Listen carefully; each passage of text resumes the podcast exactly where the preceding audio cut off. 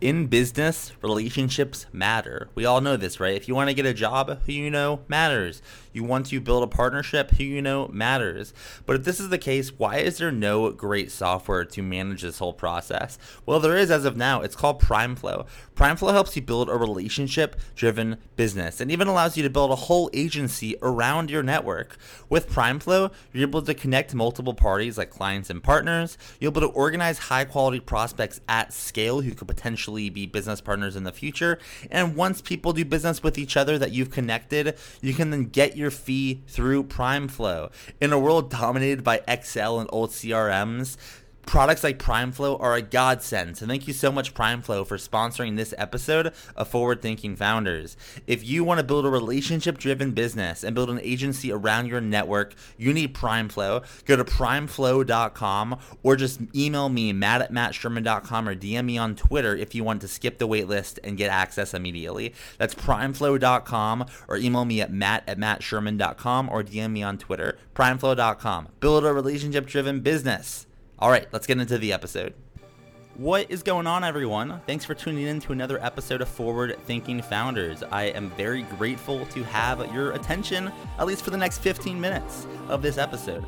Forward Thinking Founders is a podcast where I interview pre seed and seed stage founders about their products, what they want to build into the world, and why. We dive into how they spend their time, what's their vision, what's the origin stories, all these things, so you can learn all about what's coming tomorrow. Because these companies haven't hit critical scale yet, most of them haven't hit product market fit. These are just early stage companies, and the big question is what can this be? And in this podcast, we bring that out. So, with that, I really hope you enjoy your time listening to today's episode. And I've already done 200 plus, so if you like this one, listen to some of the other ones, like with Amadi Kund, Austin Allred, Leah Culver. We have great interviews, so check it out. Enjoy the repository. And for now, let's get into today's episode. Here we go. All right, how's it going, everyone? Welcome to another episode of Forward Thinking Founders. We talk to founders about their companies, their visions for the future, and how the two collide. Today, I'm very excited to be talking to Anne Solmssen, who's a co founder of Athena. Welcome to the show. How's it going? Uh, thanks a lot for having me, Matt. Uh, I'm, I'm doing well as anyone can be these days. Yeah, absolutely. Well, I, I'm excited to have you on and learn more about Athena. For people that don't know what it is, haven't heard of it, can you kind of share what you're working on? Yeah, absolutely. Athena is a corporate e learning platform, and our first training vertical is anti harassment training. So, I guess two questions. Who kind of who do you ideally want to like use this? Who's your you know is this for giant companies, startups, and then like what are they? What, what's the user experience if they were to use it? I guess I'd love to learn a little bit more about how it works. Yeah, totally. Um, let let me try to tackle it in in that order. Uh, so our customers put a heavy emphasis on culture. Training can promote real culture change in the workplace, and quality training signals that company leadership genuinely cares about preventing harassment. So, when we think about who we want to use the product, uh, that's what we're thinking about. And on the platform today, we have companies ranging from 15, uh, 15 full time team members to 7,000 full time team members. Uh, so, we uh, can support companies of, of any size. Uh, in terms of the product, we I, I, I suppose i should actually ask you if you've ever done any anti-harassment training. I have not done any anti-harassment training. Okay interesting to hear. So this is something that is starting to be mandated across the country. Not everyone has had it come to their workplace yet uh, know that you're you're talking to as someone that the biggest company I've ever worked for was like ten employees. I've never worked for like a like oh, always startup. So hopefully it gets to a point where it gets comes down to startups. But I've always I've had a very weird career trajectory so far. Yeah, that that makes a lot of sense, and you're you're actually spot on. Larger companies have been doing this for a while, decades in, in some cases, and smaller companies are starting to focus on this now, both because everyone has realized that investing in culture and inclusion early is important, and because the new regulations, uh, at least in California and New York State, can apply to companies as small as five people. So, uh, traditional anti-harassment training is usually an in-person session or a video once a year the most fundamental difference in Athena's approach is how often we train. We give users shorter, more frequent doses of training. This is what research tells us we need to do for training to be effective. And to make this frequent engagement palatable to users, we need to make sure we have awesome content, which is something you don't traditionally see in anti harassment training. So this is obviously extremely important to work on, and it's it's been growing, right? I'm kind of interested though, but before we go into uh, um, kind of more about how it works, um, what you've learned, things like that, would love to just learn about why you wanted to get, why, why did you start on this, and um, I guess I'd love to hear a little bit about the origin story for Athena. Totally. So our company story actually starts with my co-founder Roxanne. She'd come from the Army and McKinsey, each of which value training in their own way, and she just couldn't believe how crummy some of the most important corporate training, particularly anti-harassment training, was. I'm a software engineer, so when we started talking about what better solutions might look like, I got really excited about how we could transform this outdated tool with modern technology.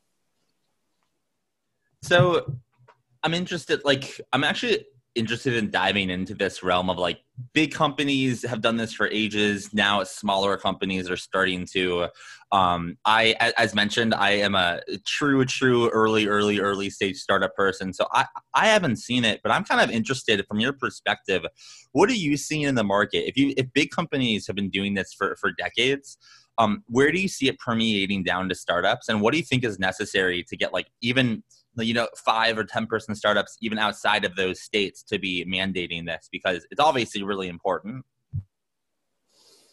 Yeah i, I think i might answer a slightly different question than you asked. Uh, feel, feel free to push back on me. So the regulations are a great step towards making sure that all companies at all sizes are thinking about this and i'm very happy that they're there with that said, I don't think that regulations are the only or even the most important tool uh, in getting this to be more widely adopted. The most important thing is for leaders to believe that this is important. There are perfunctory check the box solutions for anti harassment training that, if a company's only goal is to meet their regulatory obligations, ha- have existed for a long time uh, we think that getting this right is n- not only mandating it, but also having a, a, cultural shift, which we believe is, is in full swing, where leaders want to do the best that they can with tools for inclusion. So I feel like there's like an interesting, um, like not paradox, but an interesting challenge you probably come across. And if I'm wrong, let me know. Where like the companies that are self-aware that know this is you know important will will be like, let's do it. Let's use Athena. But is it? Do you ever find that the companies that need this the most don't realize that they need it because they're so maybe blind to the problem or things like that? I guess how do you how do you communicate this to the market to all sorts of companies? Yeah, that's a fantastic and really insightful question. And the answer is this is not something that we are necessarily communicating with customers through our sales process or our website. This is something that customers are really educating themselves on. So, if you look at uh, coverage in the news media, for example, over the past two or three years uh, since the Me Too movement started, about the risks of getting this wrong, even leaders who are not treating inclusion as a personal priority understand that this is something they need to start thinking about and investing in if they want to stay competitive in the modern world. So, we really are seeing companies and leaders that have not traditionally focused on this listen to that national conversation and start to reconsider their position. And as you've worked on this, I'd love to hear, you know, there's so many things that you learn when building a company about, you know, market or yourself or product or, or team building. I'm curious for you, as you've been building out Athena, what have been some of the learnings that you've come across, um, you know, that you'd be open to sharing? Yeah, sure. So, one of the learnings that's been most um, interesting and heartening for me is that most people want to get inclusion right at least in 2020 uh, and again i think in, in large part thanks to the national conversation that that we've had on it. There is buy-in on the value of having diverse and inclusive workplaces. And where most folks start to stumble is how to do it not that they should so we feel really lucky to be part of the suite of solutions for you know the, the companies that have realized this is really crucial and want to get it right Definitely. Um, and then I guess one more question on that front is how I'm always interested to hear like how companies you know get the word out about what they're working on. For you, um, like, are you um, you do you like SEO? Is it word of mouth? I'm kind of interested. Like, how do you get the word out about something so important as Athena, which is something that you, you know everyone should be doing, but may not be on their radar that they may may not know about you specifically. How do you get the word out about Athena? Yeah, it's a great question. And I imagine because you talk to pre seed and seed stage founders, you get this answer somewhat often so far we have really been spread almost exclusively through word of mouth which we're incredibly proud of. It's amazing to have customer referrals come in from other customers that love what you're doing. And we're we're just now figuring out how we educate parts of the market that haven't heard of us on their own about us. But to date it really has been word of mouth. Yeah that's I do love um I love that answer and I get it less often than you'd think. I do get it for sure, but sometimes people, you know, say ads, sometimes, you know, pay, paid media any, anything, but like I think word of mouth is is you should try to keep that as long as possible. Then maybe when you turn on the you know the fuel, you do some ads or whatever. But I, I love word of mouth because it means you're doing something awesome, right? It means like it's it's word of mouth worthy, um, and you know that kind of obviously if it's word of mouth worthy means it's like you know it's a great product which means you're putting a lot of good effort into it and i'm kind of interested to know uh, what is that effort look like for you or i guess in other words what's your average day look like within athena are you, you know shipping code are you talking to users talking to investors what what is a day in the life of a co-founder of this company